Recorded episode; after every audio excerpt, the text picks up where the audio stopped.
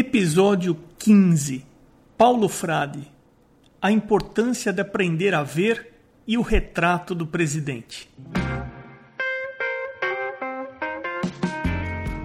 Começando mais um Arte Academia Podcast, um bate-papo sobre pintura e desenho acompanhado de histórias inspiradoras.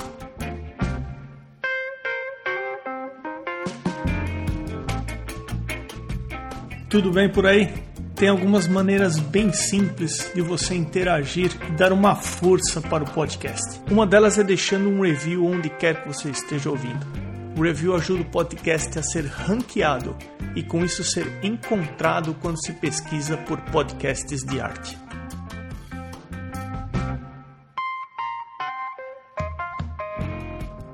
No site do Arte Academia você encontra informações sobre os episódios, link para o grupo fechado no Facebook e como participar da campanha do Arte Academia no site Apoia-se. Você pode indicar alguém que você considera interessante para uma entrevista e também baixar um PDF de 16 páginas sobre luz e sombra gratuitamente. arteacademia.com.br. Participe! O bate-papo de hoje é com Paulo Frade. Paulo, muitíssimo obrigado por você separar um tempo aí na tua rotina, que eu sei que ela é bem agitada. Seja bem-vindo ao podcast. Obrigado, é um prazer estar participando. Já te conheço há uns anos, né? E parabéns para essa iniciativa. Você poderia começar se apresentando, Paulo, contando um pouquinho da tua história? Claro. Eu comecei a desenhar desde criança. Aos 5 anos de idade eu já comecei a desenhar. Minha mãe percebeu, meu pai, que eu já tinha uma aptidão, vamos dizer assim, para o negócio. Quando eu fiz 12 anos, coincidentemente, a gente saiu aqui do bairro da Vila Mariana, Praça da Árvore, e fomos morar perto do aeroporto de Congonhas. E lá, minha mãe passando de carro, viu uma placa, aulas de desenho e pintura clássica com o professor renomado Pedro Alzaga. Aí minha mãe entrou lá, foi conversar com o mestre, falou, meu filho tem 12 anos, ele desenha desde pequeno e tal, teria uma possibilidade dele fazer aula aí com essa idade? Aí ele respondeu, traz o menino aí e vamos fazer um teste, ver se ele gosta, porque geralmente nessa idade a gente não pega, né? Fui lá, primeira aula, sentei na frente do modelo, que era eu nunca me esqueço, era um cone, uma esfera e um cilindro. Da mesma maneira que eu inicio aqui na escola. Diante do modelo natural, e ele me explicou, eu fiz tal, ele chegou para mim, olhou e falou, poxa, parabéns. É difícil alguém na sua idade ter essa desenvoltura, tal. E aí fui. Comecei a estudar com ele e não parei mais. Estudei, me formei praticamente como artista nessa escola, né? E daí em diante segui a carreira pintando e ministrando aulas. Quanto tempo você ficou nessa escola? Olha, eu entrei lá com 12 anos em 82. Fiquei até 92, fiquei 10 anos. Legal, e ele tinha essa abordagem clássica, figurativa? Sim, o interessante dele, eu fiquei amigo dele depois, mas eu nunca perguntei o real motivo dele ter vindo para o Brasil, porque ele é uruguaio, e ganhou no Uruguai, ele fez belas artes no Uruguai, ganhou bolsa de estudo para estudar na Academia São Luca de Roma, na Itália. O que eu me lembro bem é que ele era um pintor, quando ele estava no Uruguai, ele não era clássico, não era realista, ele era mais modernista, né? Quando ele ganhou essa bolsa, foi para a Itália e começou a estudar, ele mudou a visão. Aí ele se apaixonou pelo clássico. Ficou uns anos lá e, como eu disse, não sei por que ele veio para o Brasil. Mas, para minha sorte, de outros artistas aqui que foram formados por ele, ele veio para cá. E, então, assim, ele trouxe esse conhecimento da escola italiana, né, os métodos clássicos, né, mais voltado ali para o ensino barroco de pintura, né, pelo período barroco, ali, das técnicas barrocas. Né, e foi aí que eu aprendi. E desse momento que você estudou, você ficou 10 anos praticando a pintura e desenho com ele, para hoje que você tem a tua escola, como é que foi essa trajetória? Olha, eu fiquei até 92, como eu disse lá, né? Eu tenho meus 22 anos, mas com 20 anos eu já comecei a assessorar ele nas aulas. Então eu também era professor da escola. Ele já tinha uma certa idade, então acabava que ele não ia muito na escola. E eu acabei assim aprendendo bem o ofício de ensinar. Me formei lá e aprendi o ofício de professor, além de pintor, professor. E é uma coisa que eu gosto de fazer. Então ali, naquela época não tinha internet, então era difícil a gente ser conhecido, né? É difícil a gente tornar o nosso trabalho conhecido. Então eram através de exposições que ocorriam, mas poucas, né? O pessoal tomava conhecimento do meu trabalho. Mas aí foi crescendo e em 2010, se eu não me engano, eu comecei a dar aula numa escola aqui em São Paulo, onde se ensinava para tatuadores e ilustradores, né? Foi aí que deu o boom, que aí a galera da tatuagem que procura muito esse tipo de curso me conheceu. Então não é apenas um público que vai para passar o tempo ou terapia, mas sim para aprender, melhorar na sua profissão e ser mais conhecido, ser mais reconhecido. Então a aula acabou agregando um outro tipo de valor e essas pessoas acabaram vendo a importância de melhorar, né? Já que a tatuagem realista é algo que é muito forte no mundo, né? Sem conhecer pintura é muito difícil o cara desenvolver realmente um trabalho que convence as pessoas, né? Você sabe que esse gancho que você me deu era uma coisa que eu tinha em mente para te perguntar. Eu vi que você tem um nome muito forte, uma audiência, um público muito forte de tatuadores que te procuram. Uhum. Por que você acha que você está tão conectado com os tatuadores? O tatuador é eu digo assim, o artista do século XXI. É o cara que consegue fazer aquilo que gosta e ganhar dinheiro. Que isso é muito difícil. Fazer o que gosta e ainda ganhar dinheiro. Você sabe bem disso que você também é artista. Então, assim, a galera, vamos dizer assim, a tatuagem no processo inicial tem um decalque. Eu falo para todo mundo. Não adianta só ter o decalque, porque você precisa dar volume, criar formas nesse decalque. Então, se você não sabe enxergar as formas, conhecer os valores tonais e as cores, como que você vai dar volume a esse decalque inicial? Então, assim, a pintura não é só o desenho. Eu sempre falo aqui, o desenho ele vai te colocar as coisas no lugar, mas o que vai deixar realista é a luz e sombra, são os valores e as formas, né? Que vai muito além da fotografia. Então, esses conceitos, quando o aluno entende isso, ele consegue aplicar isso na tatuagem, trazendo assim a tatuagem a um outro patamar, né? Aí nos Estados Unidos tem... grandes artistas da tatuagem, posso citar alguns nomes aqui? À vontade, por favor. Por exemplo, Nico Hurtado. É um excelente tatuador realista e ele pinta. E ele pinta muito bem. Eu não me lembro agora, acho que ele está em Los Angeles. Eu não me lembro qual foi a escola que ele fez, mas aí a gente sabe que existem diversas escolas como a minha, mas com uma outra estrutura muito maior, muito mais, vamos dizer assim, consegue atingir mais pessoas, né? E ele estudou numa dessas escolas. Então ele tem um trabalho de pintura excelente e ele conseguiu migrar apenas todo esse conceito para uma outra mídia, que é a pele.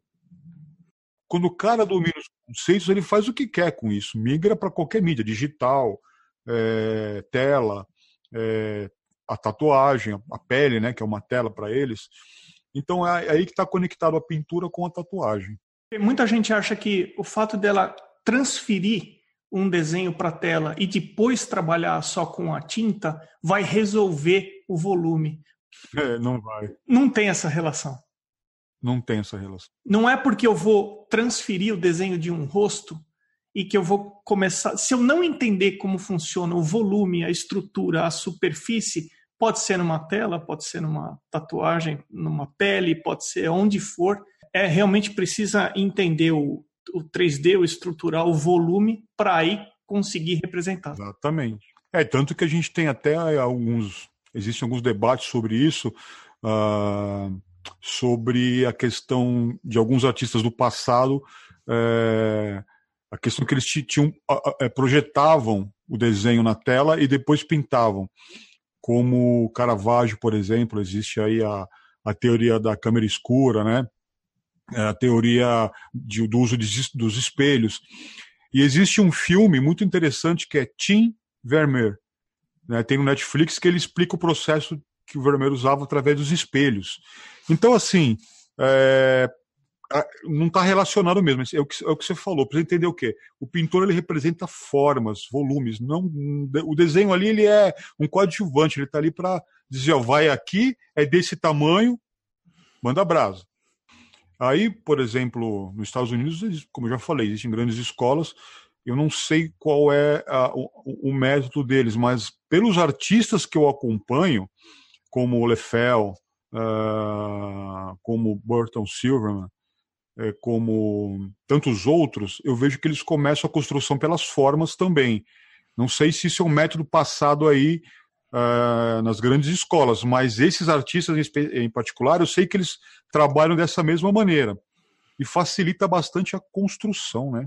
Eu não tenho uma experiência grande de visita nessas escolas, mas eu já percebi aqui que o desenho ele é tratado como um fundamento da pintura, mas é para dar um suporte, para você delimitar algumas proporções para começar a trabalhar a partir da modelagem. Exatamente, exatamente. E esse é o meu processo. Eu fiquei muito feliz quando você aceitou fazer a entrevista. Eu ainda continuo muito motivado aqui na nossa entrevista. Então, tem várias coisas que eu gostaria de te perguntar. Uma delas, como é que você divide teu tempo hoje? Porque eu sei que você faz um atendimento pessoal, individual, com seus alunos dentro do seu estúdio, mas quanto de aula ocupa o seu dia e quanto tempo você separa para pintar e outras coisas? Ah, uma boa pergunta. Olha, graças a Deus, eu estou com bastante aluno, apesar de viver num país que a gente sabe que não é valorizado a arte, mas eu posso dizer que eu sou um felizardo, porque consegui uma boa renda mensal vivendo de arte é muito difícil. E eu estou conseguindo isso, mas eu trabalho muitas horas. Por exemplo, na segunda-feira, eu começo de manhã, às 10, a ministrar aulas, e vou até às 10 da noite. Na terça-feira, a mesma coisa. E na quarta, eu vou até às 5 da tarde. Então, aí me sobraram a quinta-feira e a sexta. São dias sagrados que eu estou sempre produzindo. Porque um professor que não pinta, ele se limita ao conhecimento que ele tem no momento. Se a gente busca coisas novas, a própria aula é um teste da aplicação dessas coisas novas. E eu estou sempre pegando coisas novas e aplicando nas aulas. Porque, assim, para mim nunca basta o que eu sei. Eu estou sempre buscando conhecer mais, sempre vejo na internet gente que pinta melhor, que conhece mais e que foi mais a fundo que eu. Então, eu não me contento em ficar onde eu estou. Eu vou me espelhar nesse cara que chegou lá e vou tentar o que ele está fazendo de diferente para ter esse resultado que eu considero que eu ainda não cheguei. E aí eu vou tentar descobrir o que é e colar no cara. Então, assim, sempre a gente tem que ficar atento, não a quem está, vamos dizer assim, a quem está na nossa frente, aquele cara que chegou um degrau acima, e tentar alcançar esse cara, né? Se espelhar nas conquistas e ver o que a gente está fazendo, por que a gente não chegou lá naquele degrau. E aí eu vou atrás, até eu conseguir. Aí depois eu vou almejar um outro degrau, e assim vai. O que você falou bate exatamente com o que eu percebi na minha primeira aula do curso aqui. A primeira aula do curso foi uma aula que teve o nome de investigação criativa. Então você tinha que levar os materiais de pintura. Nós somos em 11 alunos. Então, chegamos na sala, tripé em volta, assim, em formato de círculo, modelo vivo, e no final do círculo, o tripé do professor. O professor explicou, falou por cerca de 15, 20 minutos como que seria a aula. Todo mundo começou a pintar, inclusive ele. Então, uma coisa que eu percebi bastante aqui é assim, o professor aqui, ele não fica numa posição de mestre que eu já sei tudo e eu não cometo erro ou eu não tenho mais nada para aprender. Então, eu comentei num outro episódio que, num determinado momento da aula, quando a tua percepção, quando você cansa um pouco e quer dar um break, você dá uma volta pela sala e vai até o tripé dele e ele comenta, ó, eu comecei por aqui, eu estou tendo dificuldade aqui e aqui eu estou resolvendo dessa forma. Que bacana. Sem dúvida nenhuma, ele sabe muito mais que você, só que o simples fato dele falar, ó, eu estou tentando melhorar nessa parte aqui, aquilo já dá uma luz imensa para a gente falar, pô, eu nunca pensei com esse, a partir desse ponto de vista. Então, quando você fala para mim, o professor precisa pintar, isso faz parte da formação do pintor, essa vontade meio que ininterrupta de querer melhorar sempre, não é à toa que você está com o estúdio cheio de alunos, né? Obrigado. Porque existem professor que ele vai até um certo ponto, ele estaciona ali e ali ele fica, né? É porque às vezes ele acha que atingiu, mas a gente nunca atinge. Sempre tem alguém que sabe mais. É isso que a gente tem que pensar. Eu sou apenas um peregrino nessa caminhada aí, né? Até chegar, até o final da vida a gente vai aprender. E o que eu acho, na minha concepção, um artista ele é um servidor. Ele é um servidor da sociedade, né? Ele serve à sociedade. Então, ele não tá acima da sociedade, ele está a serviço da sociedade. Eu acho que isso tem que ser entendido pelos artistas, né? Essa coisa, eu sou artista, Não, em primeiro lugar, se você é artista e está conseguindo alguma coisa, dê graças a Deus, né? Porque não é fácil.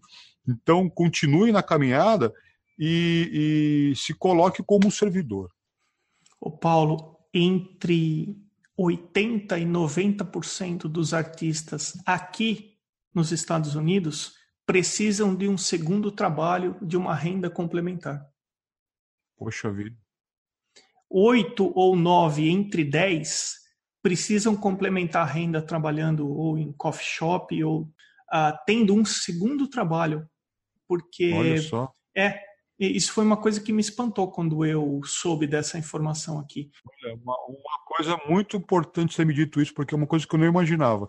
A gente glamouriza um pouco essa questão, né, por ver vários artistas na internet, então, tipo, lá é mais fácil. Talvez não seja tão mais fácil quanto a gente aqui do outro lado pensa, né? É um pensamento, a gente está do outro lado, né, da América, a gente não imagina que seja dessa maneira, né? E eu vou te falar também que os estúdios, os que eu conheci, muitos em garagens das casas. Olha só. Então é uma coisa assim que, guardadas as proporções, é muito similar. O americano, ele é uma sociedade madura em termos de consumo, ele consome a arte, ele é consumista de uma maneira geral, mas eu não vi tanta diferença conceitual assim, não. Sabe? Em termos de tamanho dos estúdios, qualidade dos trabalhos, tem alguns que são assim indiscutíveis, né? Mas no geral, poxa, se a gente está falando aí entre 80% e 90% que precisa de uma renda complementar, eu acho que a gente não tem muita diferença se comparar Estados Unidos e Brasil. É interessante saber isso, uma coisa que eu imaginava. Você que está há tantos anos dando aula, na tua opinião, qual que é a maior dificuldade que uma pessoa que se propõe a estudar arte enfrenta? Bom, é uma excelente pergunta. O que eu percebo é o seguinte, aprender a ver. Essa é a dificuldade maior que todo mundo tem, que eu tive e que os alunos que estão iniciando também têm. Porque eles olham para o modelo e não vê o modelo. Eles vão o quê? Eles vão colocar no papel ou na tela aquilo que ele acha que é, não o que ele está vendo. Então, quebrar isso e aprender a ver é a primeira coisa. Senão não adianta, porque ele vai ver uma maçã, ele vai desenhar aquele coraçãozinho, um cabinho, uma folha.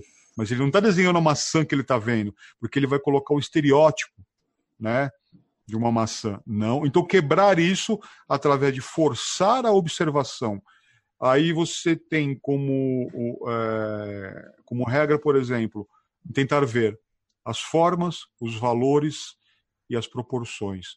Então, vamos olhar, vamos prestar atenção e, com as ferramentas conceituais que a gente tem, vamos reproduzir o que se está vendo. Então, para todos é a mesma dificuldade, aprender a ver. Vamos falar um pouquinho dos materiais que você trabalha? Sim. Você só pinta a óleo, como se fosse uma coisa assim. Como que é? Você trabalha com outras técnicas ou não? Eu trabalho bastante com pastel, que eu acho uma técnica que você consegue um realismo tão bom quanto do óleo, mas é uma técnica mais rápida, porque não precisa esperar secagem, não precisa esperar a interação entre as camadas. Então, o pastel é uma técnica que eu uso bastante para os meus trabalhos. Mas eu já trabalhei com acrílico, mídia digital. O que eu falo para todo mundo é o seguinte: entenda os fundamentos, aprenda a ver que você vai poder aplicar isso em qualquer material. O meu, eu escolhi como material carro-chefe, vamos dizer assim, a tinta óleo, porque eu amo a tinta óleo, desde o cheiro, das misturas, toda a alquimia ligada a isso, né? É uma técnica que a gente vê, tá aí até hoje, né? Nenhum material substituiu a tinta óleo, né? O acrílico você não consegue fazer a mesma coisa, ele seca rápido, ele tem um brilho diferente, às vezes é muito brilhante.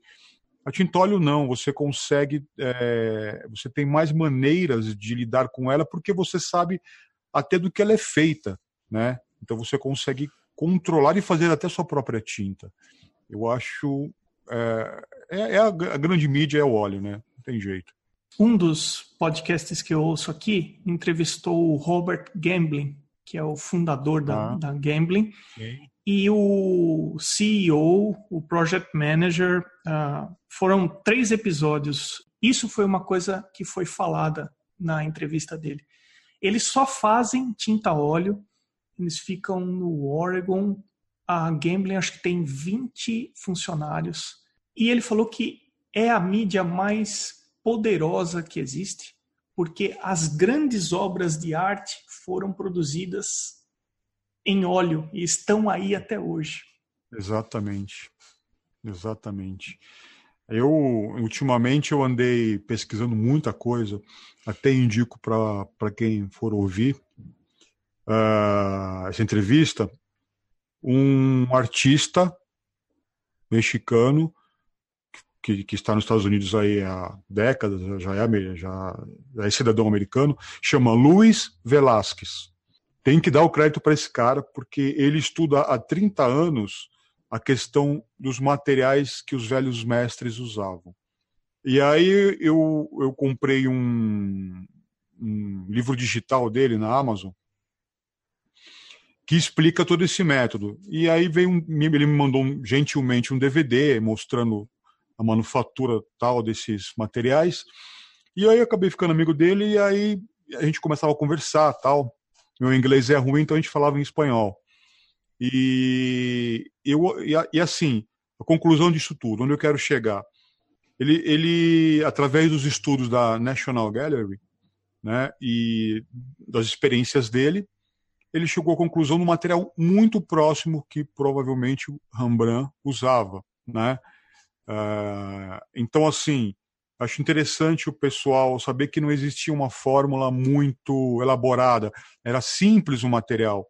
Ele usava um óleo espessado ao sol, o carbonato de cálcio, para se misturar a esse óleo e conseguir uma massa, para conseguir aquelas texturas, né? E usava também a questão da clara do ovo misturada ao óleo, para fazer uma emulsão, para se passar na tela antes da pintura. Então a pintura ela tem uma certa adesão, uma plasticidade entre o atrito do pincel, a tinta e a emulsão que é passada na tela. Então esse tipo de estudo, para mim, é incansável. Eu fui buscar esse tipo de coisa para tentar atingir a mesma plasticidade, né? Então, assim, todo o conceito que a gente usa na pintura, o mecanismo de se passar ele para uma tela também precisa de um apoio dos materiais. E aí você tem uma plasticidade diferenciada, né? Então, pinceladas diferenciadas, né? E um resultado de, quando seca, diferenciado. Então, assim, eu gostaria de deixar essa dica aí, porque para que outros artistas procurem, para quem artistas que gostam, né, que de fazer o seu material e gostam de procurar resultados diferentes, que busquem o site desse artista, Luis Velásquez, e vão poder descobrir um material aí que era antigo, mas que hoje ainda faz muita diferença de certos materiais que tem no mercado hoje, que a gente fica refém a ganhar certos materiais. Alguns mídios acabou. Aqui no Brasil tá uma encrenca, rapaz. Você não acha. Ó, fechou uma casa do artista. Fechou. A outra fechou, né? Aquela que ficava ali no centro, ali perto do Minhocão, fechou.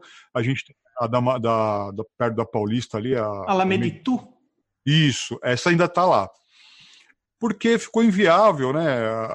O brasileiro está pintando cada vez menos. Isso é um problema. Está pintando cada vez menos. Aí eu teria que entrar numa outra. Um outro assunto que eu acho que não convém aqui nessa entrevista a gente falar. Mas o fato é que o brasileiro está pintando menos. Então, assim, não se encomendam muitos materiais. E os que tem são caros, porque o imposto é altíssimo sobre o material aqui. Se eu não me engano, é 147%, né, em cima do material, fora o dólar, que está alto. Então fica inviável os poucos artistas que querem adquirir comprar esse material. Então, por exemplo, você não tem muita coisa aqui no mercado. Você vai comprar pastel, você já não está achando. Então, assim, é difícil trabalhar dessa maneira. A gente vai se adaptando, né? Eu não tenho... Tem um carvão que a gente usa bastante aqui em aula, que é um carvão grosso, eu não sei a pronúncia correta em inglês, mas é chunk charcoal, né? Um carvão grosso e muito preto. Não está achando mais, já não estão trazendo mais. Então, assim, aí a gente usa outra coisa, vamos usar outra coisa no lugar dessa enquanto tem. Então a gente vai se adaptando. Eu espero que isso mude. A cultura tem que mudar para quê? Para que as pessoas voltem a ter interesse na pintura e que o mercado reaqueça novamente, né? Eu tive um problema inverso aqui. Quando eu cheguei, eu fui comprar Medium, aí tem tanta opção que eu fiquei perdido. Não sabia, eu vou pro óleo de linhaça, como que é o óleo de linhaça que eu preciso descobrir? Aí óleo de cártamo, que é soft flower oil, que ele retarda mais a secagem. Uhum. Aí eu tive que começar a ler e pesquisar sobre medium. Então, o problema aqui foi o inverso. Mas que pena ouvir isso aí de você, Sim. Que está cada vez mais difícil de encontrar. Tomara que isso mude, né? Sim, a gente vai lutar para isso, né? Que dica você daria, por exemplo, para quem está ouvindo a gente sobre preparar uma tela? Comprei a tela, queria dar uma selada nela. Você tem alguma dica a esse respeito? Sim. A tela, a gente tem duas situações, né? Vamos falar a primeira situação, seria a tela com o tecido cru, né? A lona crua. Primeira coisa é a encolagem. Então, o artista precisa passar... Hoje existem materiais modernos, o que era antigamente a cola de coelho, hoje você substitui por uma resina acrílica. Então, passa ali duas mãos de resina acrílica, secando, passa o gesso acrílico. E aí a tela está pronta para ser pintada. Quem gosta de tonalizar a tela, como eu, em cima do gesso acrílico, passa uma camada de tinta óleo da cor preferida, espera secar e inicia a pintura. Quem já compra uma tela pronta, pelo menos as que vendem aqui, elas são prontas entre aspas, né? O cara pegou ali o tecido e passou um látex e nem sabe o que tem lá, né? Então, eu pulo a etapa da encolagem e já coloco direto o gesso acrílico, umas duas demãos ali de gesso acrílico, e a tela está pronta. Depois eu tonalizo ela com tinta a óleo. Ela está pronta ali para ser pintada.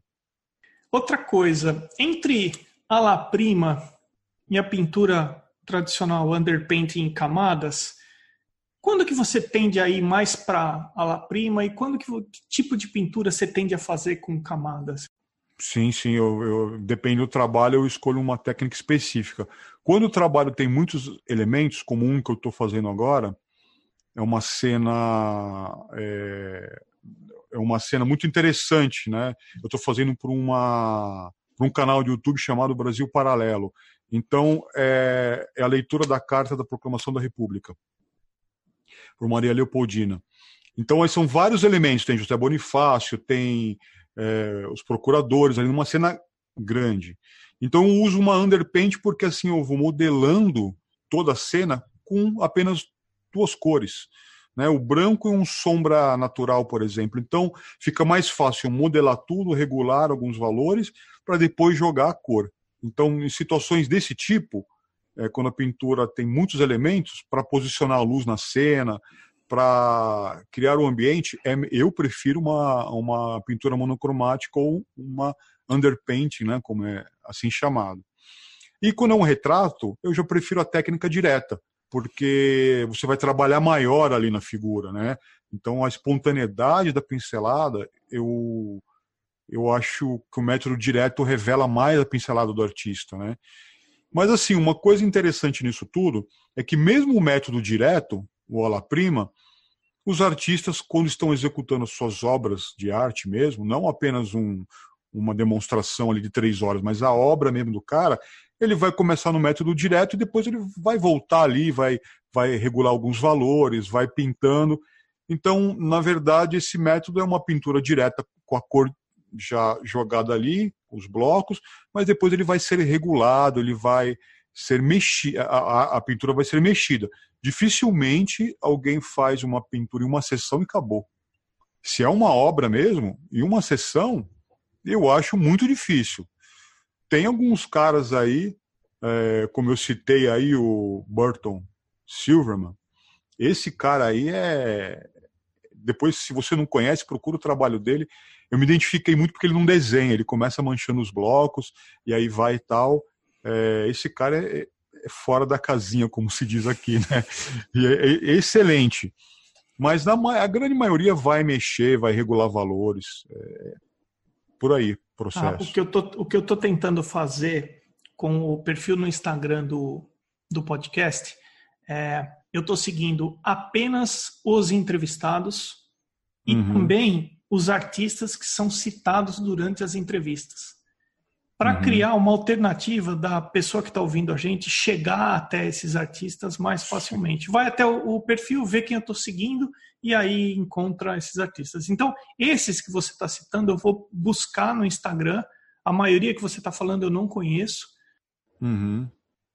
Eu vou tentar achá-los no Instagram e adicionar e passar a seguir também. Falando em Instagram, eu sigo o teu trabalho desde que eu comecei a fazer aula com você lá em 2014, se eu não estiver enganado. E eu vi umas atividades assim, muito interessantes no teu Instagram. Então, você fez e entregou uma pintura para o Danilo Gentili. E eu vi...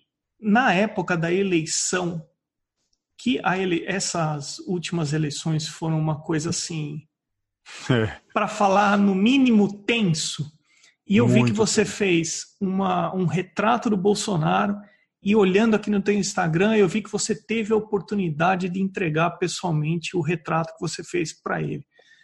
Paulo, o que você conta dessas experiências?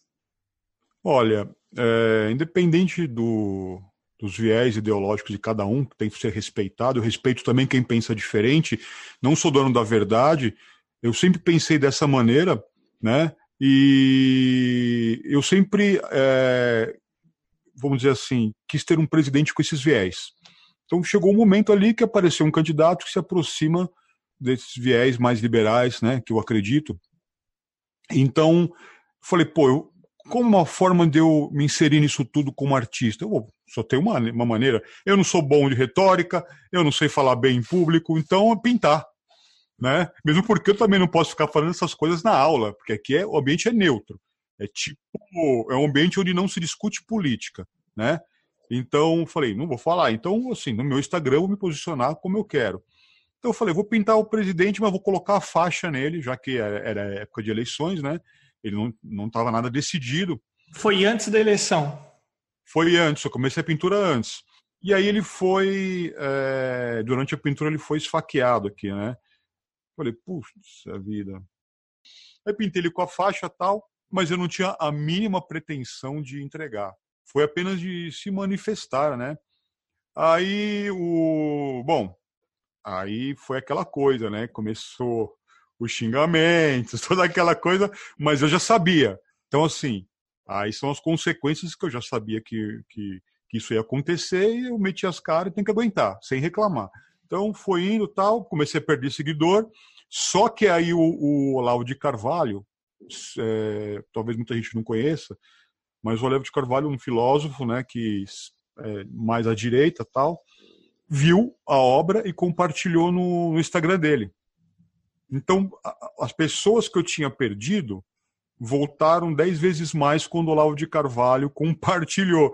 Então, tipo, começaram a falar, você deu um tiro no pé. Você falei, não, cara, a gente tem que ser fiel àquilo que a gente acredita. Eu vou meter as caras porque é para um Brasil melhor, é assim que eu acredito. Vou fazer. Fiz, aí eu tive a recompensa no Instagram.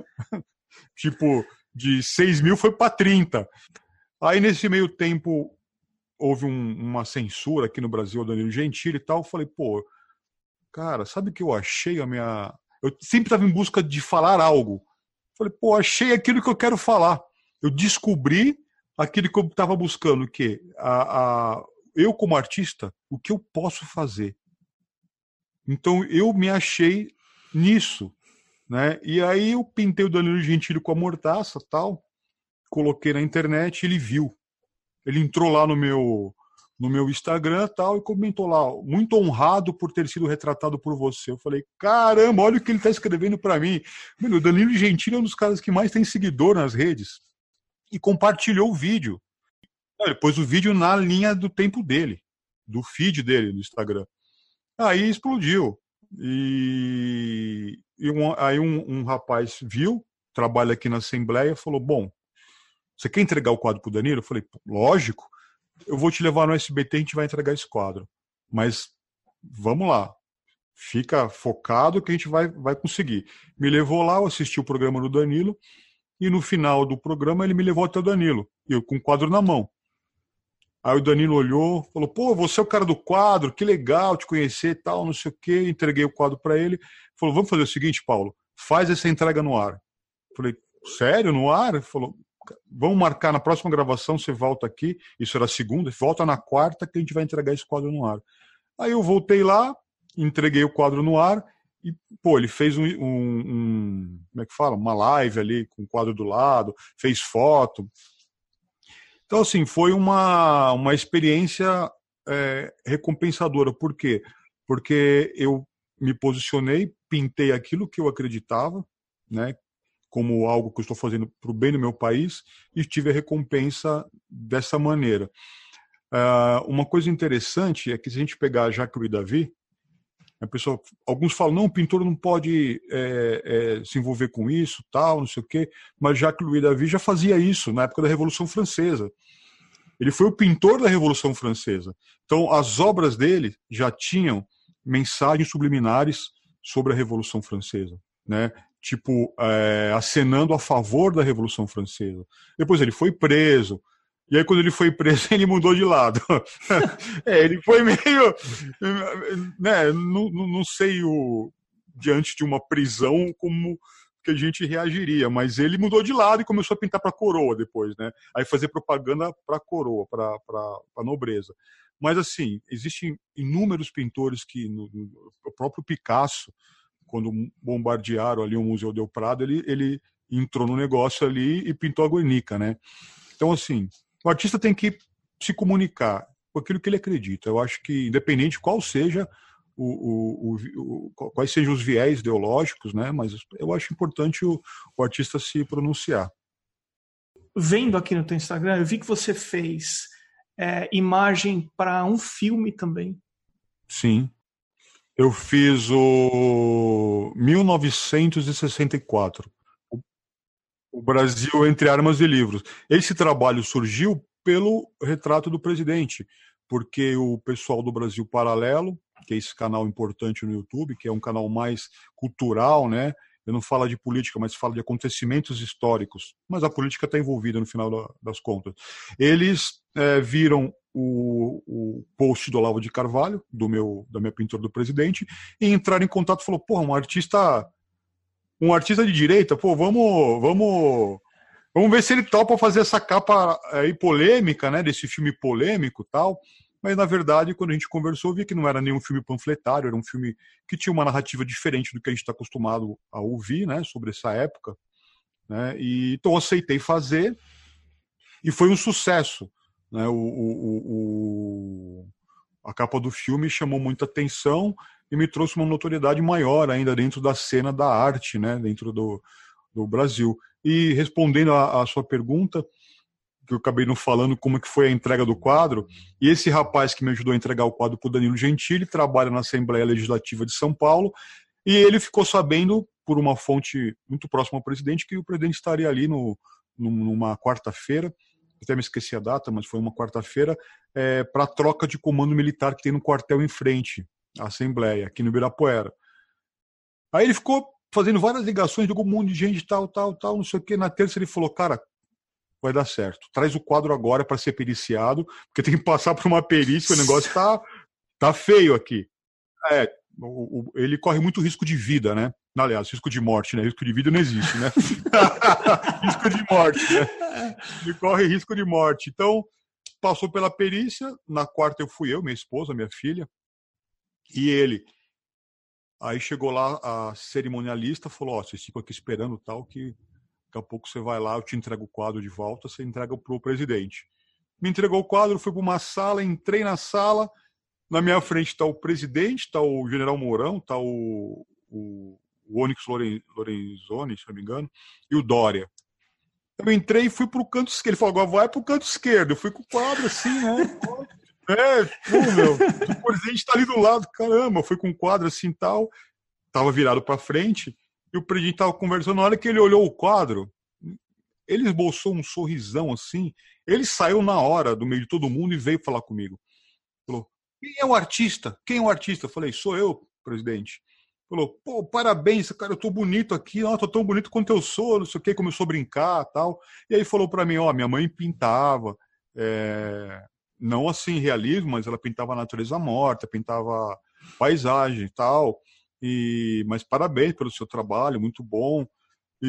Então foi um momento assim, vamos dizer assim, que para mim foi um momento de recompensa pelo trabalho e pelo que eu enfrentei durante esse período, fazendo esse apoio à candidatura dele, né? Foi uma experiência assim marcante na minha vida. Não posso, cara, é tipo, vamos dizer assim, um cara que gosta dos Beatles e encontrar o Paul do lado, entendeu, cara? Entendi. Pra mim, é a mesma coisa. Eu sou fã de Kiss, não sei se você sabe. Eu vi que você tá vestindo uma camiseta do Kiss aí. E é a mesma coisa que eu encontrasse o vocalista Paul principal, Stanley, exatamente. Então, pra mim, foi isso, né? Mas valeu a pena, eu acho que... Meu pai falava uma coisa que eu nunca me esqueço. Mesmas atitudes, mesmos resultados. Então, falei, pô, eu tô aqui na minha zona de conforto com a minha arte. Não, vamos parar, vai. Coragem, se expressa e arque com as consequências. Foi o que eu fiz. Então, eu quero aproveitar o gancho desse seu depoimento para colocar você numa saia justa agora. Ok. Hoje em dia, você é considerado o principal nome da pintura realista em São Paulo ou no Brasil? Eu acho que estou entre alguns nomes, não sou o principal. Eu acho que nós temos aqui alguns nomes que eu considero assim, muito importantes na cena, como Clodoaldo Martins. Para quem não conhece, procure conhecer, porque ele é um excelente artista. Ele é um... Vou dizer assim, talvez o cara que eu mais admiro aqui no Brasil, e admiro ele tanto quanto outros pintores americanos da cena atual. Então, Clodoaldo Martins, nós temos o Alexandre Heider, que é um pintor de paisagens, também pinta figura, mas ele se especializou mais nas paisagens, é excelente, foi aluno do Luiz Pinto, que é um excelente pintor, como eu disse, o Clodoaldo também é de figura, né? Pinta figura. Então, existem outros artistas também, graças a Deus, na cena, para que a cena fique cada vez mais rica, né? Quanto mais gente pintando, mais enriquece a cena, mais as empresas vão trazer materiais para a gente aqui, porque você tem um pouquinho de gente pintando, para que trazer material? Então a gente tem que aquecer o negócio, fazer borbulhar a pintura de novo, né? E é através da cultura que a gente faz isso. Por isso meu engajamento nessas questões políticas, porque eu sei que isso pode trazer de volta essa questão da pintura que ficou lá atrás na semana de 22. Vamos trazer de novo isso daí. A gente teve aqui gente como Almeida Júnior, Pedro Américo, Eliseu Visconti, Batista da Costa, entre tantos outros, né, que ficaram ali no passado e ninguém conhece. Então vamos resgatar os mestres brasileiros, né? Vamos resgatar de novo essa pintura, que eu acho que tem tudo para voltar na cena brasileira. Paulo, e quem quiser conferir o retrato que você fez do presidente Bolsonaro, o retrato que você fez do Danilo Gentili, a imagem que você fez para o filme 1964 e todos os outros retratos e pinturas realistas, como que as pessoas chegam até teu trabalho? Olha, eu tenho... Hoje em dia é muito usado o Instagram, né? O Facebook já nem mais tão usado. Tem o meu Instagram, que é @paulo_frade, com E, né? Frade, @paulo_frade, ou no meu site, que é www.paulofrade.com.br. Sem palavras para te agradecer, Dr. Paulo Frade. Muitíssimo obrigado, cara. Eu que te agradeço pela oportunidade. Você foi um excelente aluno aqui na escola. Já te conhecia antes, né? Te conheci ali fazendo as camisetas. Tem uma camiseta até hoje sua, sensacional. E eu que agradeço pela sua oportunidade. Muito obrigado. E se quiser voltar ao Brasil, por favor, venha aqui nos visitar. Grande abraço para você e para todos os ouvintes. Esse foi o Paulo Frade. Eu sou o Emerson Ferrandini. Obrigado pela companhia e até o próximo episódio do Arte Academia Podcast.